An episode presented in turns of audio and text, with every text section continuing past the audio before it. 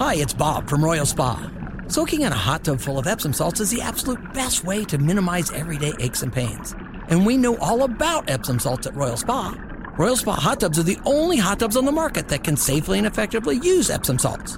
Made right here in Indiana, Royal Spa hot tubs are the highest quality hot tubs on the market. Visit any one of our three Indianapolis locations or visit royalspa.com. Ah, Royal Spa. The Hammer Nigel Show. My name is Nigel. Jason Hammer right over there with a very special guest at the drivehubler.com hotline. Tony Kinnett is an investigative reporter for the Daily Signal. In a past life, he was a longtime STEM educator here in Indy. Tony, let's keep it here in Indy. You were on air with me last week, the same day that Jefferson Shreve, the Republican, mayoral candidate rolled out his plan for public safety in Indianapolis. And basically, his plan for guns is the same as Joe Hogsett. He threw Joe Hogsett a lifeline, even though he was drowning uh, in a lake here. I'm curious, you've had a couple days now to sit back, digest everything. Are you still as fired up as I am? I am. And in fact, there are several others around the nation who are amazed uh, that we're at a point where the Indiana GOP has basically been silent about this guy, trying to say, well, it's just such a small part of his policy. Really, if you look at the rest of his policy, it's really good. Sure, this one area is very infected and covered in cancerous pussy boils, but the rest of his policy is very Republican. And now they're doing the lesser of two evils thing as well, which is, well, he's he's better than Hogsett. In what way? In what way is one man who wants to ban guns better than the other man who wants to ban guns? I wasn't aware that my Second Amendment rights were up for discussion in the great state of Indiana. And the thing that people need to understand, and this is why I'm so fired up, it's not because I'm so anti Jefferson Shreve. It's totally the opposite. I'm anti Joe Hogsett. And this was a guy that I thought had a puncher's chance at beating Joe Hogsett because he's got the resources, because he's Mr. Moneybags. I was this close to putting the Shreve yard sign at Casa de Hammer. and when you heard Joe Hogsett roll out his plan, the first thing that came to my mind was, well, that's never going to become the law. He's grasping at straws. He's throwing a Hail Mary. And what does Shreve do? He says, well, by God, that's a great idea, and sucks all of the life right out of the room and blames law abiding citizens like you, Tony, like myself, for the problems in Indianapolis. I can't give someone my vote that feels that way. So this is the funny part because really I've done an entire week's worth of investigation because I will have an article coming out about this, but I wanted to make sure that I did all the research to find out where on God's green earth did this idea come from.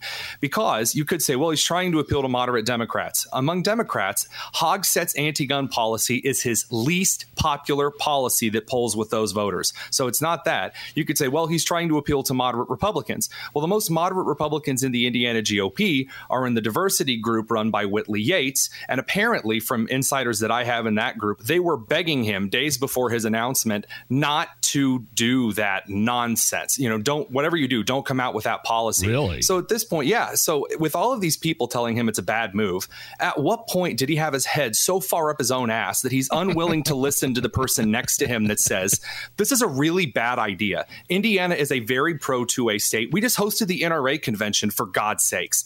Are you seriously telling me that you think you're going to pull voters with banning AR 15s? Really? Let me ask you this. Uh, we're speaking with Tony Kinnett from the Daily Signal. Uh, did you ever see that ridiculous uh, ad campaign against Jefferson Shreve that the Hogsett people put out? He is pro 2A. He's conservative.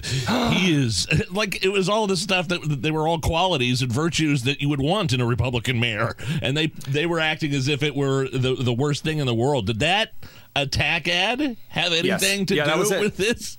from from my investigations and also an insider in his campaign who's becoming more fed up with Shreve the Munchkin, uh, this seems to be what we are coming to. So uh, apparently, we have Republicans in Indiana who are so terrified that Democrats might accuse them of supporting the U.S. Constitution and its Bill of Rights that it's enough to change public policy. Now, I want to make this clear. If you're out there listening to the Hammer and Nigel show today and you want to run for office, you want to get involved in politics, step number one is not to give a star spangled wooden nickel about what your opponents think of you. Don't pay attention to their ads, don't pay attention to their accusations, because the only people it is going to help is your opponents. Let everyone who supports you worry about whatever they're accusing you of. You run the race, you represent your people. Because as you've seen with Shreve and you saw with Sue running for mayor in Carmel from the Republican side, and many other Republican candidates around the state, when you pander to the left, you lose Indiana. Do people remember what state they're running it? Like, have we really just become some blase blob of a state that no one has any Hoosier pride anymore? Really? So you mentioned earlier that uh, some folks that you have connections with were begging Jefferson Shreve not to do this. Well, he went ahead and did it anyway. I have heard from a number of people around Central Indy that they don't really want to have anything to do with Jefferson Shreve right now. What are you hearing, Tony? What are your sources from Marion County GOP, Indiana GOP insiders? What are they saying right now? Well, first of all, the average man on the street is worth far more than any of the groups that you just listed. The Indiana GOP proper, so the statewide organization, has a bunch of people inside tearing their hair out. Uh, several people that I've talked to basically said they are trying to desperately see if they can salvage anything out of this, and it's not happening. Uh, members inside the, the Marion County GOP, I uh, I, I, really don't want to go into too much detail because a lot of things were said in confidence, but everyone is in agreement that this was a very bad move by Shreve. And it is going to be, it was going to be a, a mountain climb before to win this election, but there was a chance. Now, this is like, uh, you, you know, putting someone in a broken down car and telling them to drive up Everest backwards. It ain't going to happen. And he only has himself to blame, you know, giving Twitter messages from his fancy, expensive million dollar paneled walled home instead of out actually talking to the people he claims he's running for. It is the most botched mayoral candidacy I have seen in ages. And we're only a couple miles south from Chicago. They have botched mayoral races as the, the norm there. I guess we're importing those to here. they lock people up on the norm in Chicago that are uh, public officials. How many governors have served behind bars? they ought to call Ryan Mears. He'll get anybody out of jail for just a few dollars. I, I think it's. I, I, think Shreve should double down, triple down, and not only ban uh, the guns, but he should just ban crime in general in Marion County. That's a I great mean, idea. What a strategy! I mean, ban what, murder. and we should post uh, we should post signs up that say that murder is illegal, so that right when someone's about to get murderous, they say, "Oh wait, there's that sign." We'll put some putting learned, greens yeah. down but, here at Monument Circle. We'll lay the putting greens down and make it a murder-free zone. But, but my my point is that platform of we're going to ban crime in the city has about just as much teeth as we're going to ban guns and raise the limit in, in Marion County, raise the age limit in Marion County. It has no teeth. It'll never so, happen it's not only that it has no teeth, it's that they're not actually listening to the voters about how they want crime to be stopped in Indianapolis. No one's actually going up to the members that live on the east side, uh, who live in the, the inner city west side, and asking them, hey, there's all this crime around you. How would you stop it? What would make you feel more safe? They don't. They call their special interest group, and some Republican 572 miles away says, well, have you considered writing the series of policies instead of actually talking to people who feel unsafe every evening? When people are out walking after dark in Indianapolis, you're courting a death sentence. And does Shreve talk to any of them? No, he sends out a video from his mansion, AR 15, as though when you and I hammer, when we walk the circle, when I come in and do a show with you, as if we see people walking around with AR 15 strapped to their back. Right. The constitutional carry thing is the one part of this whole thing that really fires me up the most. Because, again, I'm a law abiding dude. I do everything right. I pay my taxes. I take care of my family. If I want to protect myself or protect my family and use my 2A right to have constitutional carry, why am I labeled the problem downtown when there's a homeless guy around the corner taking a dump in the fountain? Oh. And we've seen people like Guy Relford, the right. big, strong gun guy, accosted before. So, this is the core question that I would ask any Republican candidate. What do you think? And I was told that we, after I went on with you, Hammer, and we, I said that the GOP should have vetted this guy. They said, "Well, we couldn't vet him. What were we supposed to do?" Okay, here's here's the answer. Ask him this question: Why do we have a Second Amendment? Why do we have a Second Amendment? The answer is not for hunting. The answer is not to protect your home if a burglar breaks in. The answer is to protect your rights, your constitutional liberties from any individual, foreign or domestic, including governmental officials or criminals on the street. That is why we have firearms. It's not to protect my right to hunt deer out by Lafayette. No, it's not. And the founders didn't intend for that. The founders owned privately owned cannons and, and gunboats for crying out loud. It's to protect yourself against adversaries both on the street and from government tyranny. That's what it's for. If Shreve doesn't believe that, he has no business being on a Republican ticket. Oh, he just turned off the radio when you started rattling off uh, why we need the Second Amendment. Second Amendment. He turned off the radio. There's no way that dude wanted to hear that. You sent me a tweet uh, early today. You texted this link to me that one of your colleagues at the Daily Signal, um, the White House, trying to take away their credentials. What's going on?